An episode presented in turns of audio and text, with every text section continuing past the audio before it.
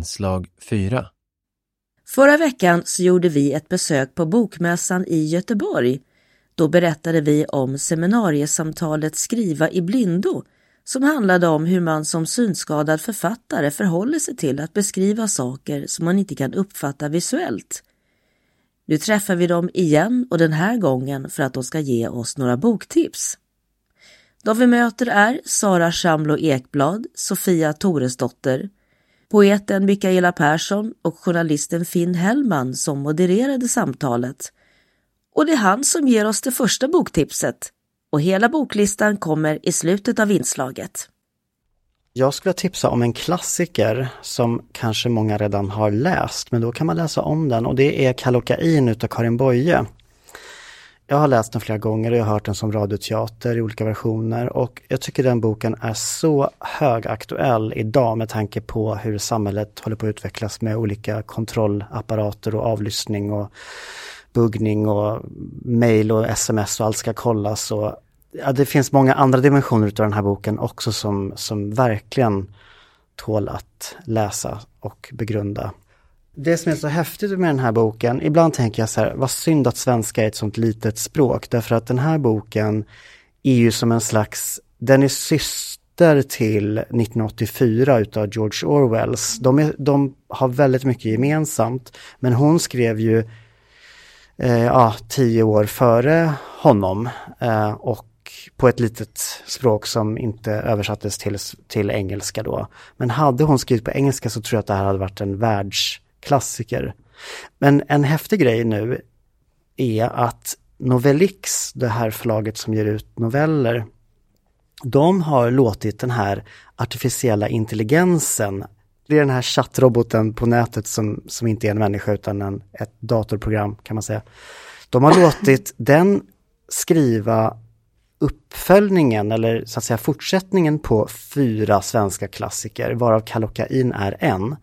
Och jag har sett till så att den här nu finns på, i alla fall i punktskrift och då heter den Sanningens droppar och det är alltså uppföljningen till Kallocain skriven av en ChatGPT-robot. Det tycker jag är lite häftigt. Och jag tror att den kan finnas inläst. Jag hoppas att den finns det.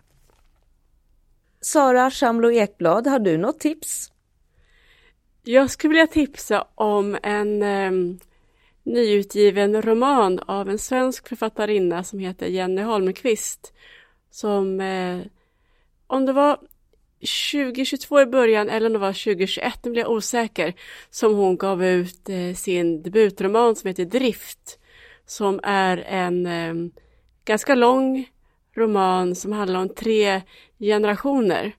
Och den börjar på mitten av 40-talet i Uppsala när eh, Eva funderar på vad hon ska göra med sitt liv, hon är kär i en kille och han är, nej men vi kan inte, vi kan inte han pluggar medicin, nej men vi kan inte bli tillsammans. Och sen så är det tre parallella historier genom hela boken. Man får följa henne och då är det mycket det 40-tal. Sen så är det ett hopp till 50-talet och då är det en som heter, heter eh, Marta och så förstår man först inte riktigt vem hon är, så förstår man att hon är nog dotter till Eva. Men Eva har då, och, och eh, Märta bor i Kanada och eh, Eva har precis flyttat tillbaka till Sverige. Och sen så är det ytterligare ett, en, en tredje berättelse som utspelar sig 82 i USA, eh, som är James och som då är eh, bror till Marta men har en annan mamma. En jätte, jättefin roman om de här tre generationerna i den här släkten och man förstår mer och mer och hur, hur allting hänger ihop och med livsöden och ja, den är jättefin och så imponerande som, som debutroman också. Den är liksom stor, mastig, den är, ja, den är jättefin. Den vill jag tipsa om och den finns både på punktskrift och eh, som in, på inläst på Legimus. Och det var då ett eh, gediget familjeepos kan man väl säga då? Mm. Sofia Toresdotter, du är näst på tur här. Mm. Nu får jag som jättemycket boktips eller böcker på, i tankarna på en gång. Men ta all ut med dem bara. Ja.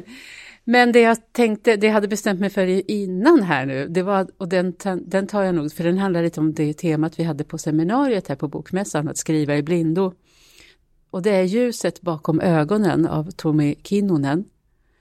Och det var så här att när jag själv började skriva här om och försöka beskriva självbiografiskt för mig och, och använda andra sinnen än synen eftersom jag själv inte ser någonting. Då började jag också läsa seende personer som skriver om blinda personer och det var ju helt gräsligt. Det var ju, jag tyckte inte att någon gjorde det bra förrän jag hittade den här. Tommy Kinnunen han har alltså skrivit om sin faster, som heter Helena och är född 30-talet kanske, i Helsingfors, en blind tjej. Och han är helt otrolig på att beskriva nu har jag bara tagit för givet att han ser, det kanske han inte gör, men jag tror att han ser. Eh, men han kan beskriva jättebra. Det finns en beskrivning, hon är sju år och hon och pappa och lillebror ska flyga drake. Och det är ju jättehäftigt när man ser att när draken lyfter och det är skithäftigt och de är på stranden och det blåser och ni vet så här. Och så vill de att hon ska få vara med om det här, så hon får hålla i snöret. Så när hon känner att oh, nu tar det kraft så här, så springer de runt där och är jätteglada. Och hon står där med det jävla snöret i handen och känner liksom bara sig utanför. Ändå liksom. Och det där kan jag känna igen. Och en annan sån här beskrivning som de har, som är ännu mer som jag känner igen. Hon gick på någon blindskola och det här är tydligen sant. Jag har kollat med personer som, från, som är födda då. Idén där var att alla blinda människor skulle lära sig att gå utan vit käpp. Man skulle använda sig av liksom ekolokalisering och känna och höra vad grejer. Och då är hon vuxen och ska och ta pianolektioner på Sibeliusakademin. Och hon har noter med sig och har bråttom till pianolektionen och så går hon lite snett när hon ska gå över en gata. Så plötsligt så står hon mitt i en korsning och vet inte längre vilket håll som är vart trottoaren är. Hon har helt och hållet tappat bort sig. Och det kan han beskriva så himla bra, alltså att hon, hon, hon vet inte. Och det skulle kunna vara precis var som helst och hur långt som helst och människor börjar skrika på henne, gå, flytta dig, du står mitt i korsningen. Och hon, hon kan verkligen inte och det vet jag att jag ofta kan träffa seende personer som säger, men vad tror du att du är någonstans då? Och det är så, men jag tror inte att jag är någonstans. Jag är i trafiken, liksom.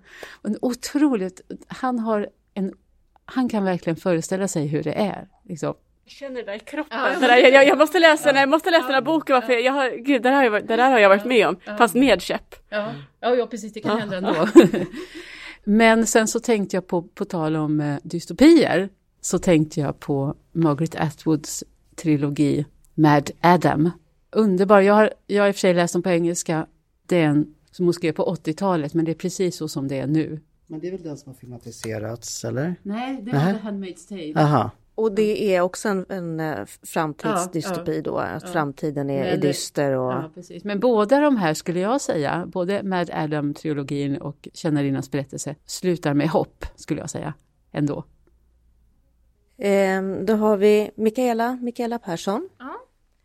Jag är väldigt inspirerad av lesbisk litteratur, speciellt från tidigt 1900-tal. Men eh, nu kommer jag tipsa om en bok som utspelas lite senare. Låta sig hända av Lotta Lundberg. Den handlar om gymnasieeleven Ylva och hennes tyska gymnasielärarinna Marit och boken utspelas vid tiden för Berlinmurens fall, så i slutet av 80-talet. Ylva har lite jobbigt hemma. Hon får inte så mycket kärlek av sin familj, det är mycket status och utsida. Och hon går i sista avgångsklassen då. Och Marit är medelålders, har vuxit upp i, som barn då i Nazityskland under andra världskriget, så hon brottas med sorgen över det, att det blev som det blev. Och de här kvinnorna möts då och den, den lesbiska erotiken eh, trappas upp under romanens gång. Och det som fängslar mig mest och som har inspirerat mig väldigt mycket det är det här, det här ordlösa. De säger inte, det står inte hon kände begär till, till henne utan Marit är tvungen att skölja händerna under kallt vatten eller handleden under kallt vatten när Ylva har gett henne en komplimang och, och blodet slår i tinningen på Marit när hon masserar Ylvas häl som är stukad. Hon säger inte begär utan beskriver det på ett sätt som man förstår att det är begär men det sägs inte och det tycker jag är så snyggt. Så den boken vill jag tipsa om. De karaktärerna är nästan verkliga för mig. Något, någon annan som har någon, någon mer som har kommit på i anslutning kanske? Det tråkiga är att jag inte minns författarens namn. Men jag kan ta reda på det, ja, bara du vet. Jag är lite, lite osäker på titeln. Men ganska. Jag kommer inte ihåg vad den handlar om heller. Jättebra bok. Ja. Eh, den heter Och det blev ljus. Det är alltså en bok som är skriven av en blind författare och han beskriver Frankrike under andra världskriget, lite före andra världskriget och under andra världskriget. För då är han nämligen med, han är väldigt ung, han är liksom i tonåren och är med i den franska motståndsrörelsen. Och det är ju förstås jättespännande och häftigt att, att liksom, ja, hur han hittar sin plats i den här motståndsrörelsen och är väldigt viktig. För han kan alla adresser till folk i huvudet. De vågar ju inte ha någonting nedskrivet på papper och så, men han memorerar allas adresser. Och sen, ja, jag måste väl kanske spoila lite då, men han hamnar i koncentrationsläger men överlever det mirakulöst nog. Men då beskriver han hur han hittar sin plats i koncentrationslägret. Och det är ju liksom en fullkomligt fantastisk och hemsk berättelse. Och jag, när jag läste den, jag tror jag läste den två gånger också, så tror inte jag att jag, jag tänkte inte så hemskt mycket på hur han just gör med det här, eh, liksom att skriva i blindo helt enkelt. Jag minns inte att jag tänkte särskilt mycket på miljöbeskrivningarna, om de är med eller utan synintryck eller sådär, men jag, jag utgår från att de är ur ett citationstecken blint perspektiv. Men jag tyckte boken var väldigt bra i alla fall. Så att den, den boken vill jag verkligen rekommendera också. Jag kommer att tänka på en, när du pratade Mikaela om lesbisk kärlek, då tänkte jag på Nätterna på Winterfeldts plats. Som handlar om en ung tjej som hamnar i Berlin och upptäcker där att hon dras både till kvinnor och män. Och hon hamnar i den här communityt liksom med folk som ser vad som händer med nazismen och, och hur de själva blir hotade och måste gömma sig och måste dölja sin, vem de är kära i och vem de kan vara med på stan och sådär. Också en fantastisk bok. Det, det är mycket eh, för och efterkrigstid och lite svåra saker. Det är inget lite lite feel good liksom. Och så att man, eh... Sånt håller inte vi på med. Nej men okej, en, en, en som kanske är lite, den, jag kan inte säga att den är feel good tyvärr, men den är lite verklighetsflykt ändå. Det är en svensk författare som heter Lars Landgren som kom ut med en novellsamling för bara några år sedan, så det är i alla fall modernt. Men det är lite grann någon slags fantasy eller modern folktro eller vi, alltså det är lite övernaturliga saker som händer i Sverige. Och jag gillar den här blandningen, det är lite som, påminner lite grann om, om John Ajvide Lindqvist som också är en sån här författare som blandar hyperrealism, det kan vara ett förortsområde och plötsligt dyker upp vampyrer där. Jag skulle säga att det här är snäppet närmare eh, gamla folksägner fast det utspelar sig i modern tid. Det är hemskt bra och påminner inte så mycket om, om det som vi kanske upplever just nu. Jag kommer säkert tänka på Jenny Jägerfeldts eh, Monster i terapi. Den, den är ju kanske inte då feel good, men det är ju så himla roligt att läsa. Hon har då, hon träffar Dr. Jekyll och Mr. Hyde, har honom i terapi och så har hon eh, Dorian Gray. Och det är liksom en, en psykiatrisk mottagning nu, men de kommer från förr, eller man ska säga. Och så går hon igenom vad och det är klart, det kan vara, det är jättehemskt, men det är också väldigt roligt. Alltså jag älskade den. Är vi nöjda eller är det något eh, som eh, kommer in här mer? Nej men jag tycker att vi har ju en poet här ibland oss, så vi måste lite mer poesi tänker jag att jag vill tipsa om också. Och då tycker jag att Athena Farrokhzads senaste bok Åsnans år, tror jag att den heter. Den är ju hemskt rolig och jag tror att det kan vara en bra för någon som är ovan att läsa poesi tror jag att det kan vara en bra bok att börja med. Den, den är liksom politisk men också poetisk och skriven på ett tillgängligt sätt. Mikaela, det är du som är poeten här, så eh, sista boktipset får bli ett poesitips från poeten själv. Då måste jag ju tipsa om dikter och fragment av Sappho. Om någon inte har läst den så är det hög tid, för den är helt underbar. Varje rad är ett guldkorn. Tack så jättemycket för era tips och vad säger man mer? Tack och hej helt enkelt. Tack själv. Tack. Tack. Tack så mycket. Och här följer litteraturlistan i den ordning böckerna blev nämnda. Böckerna finns på Legimus. Kallocain av Karin Boye.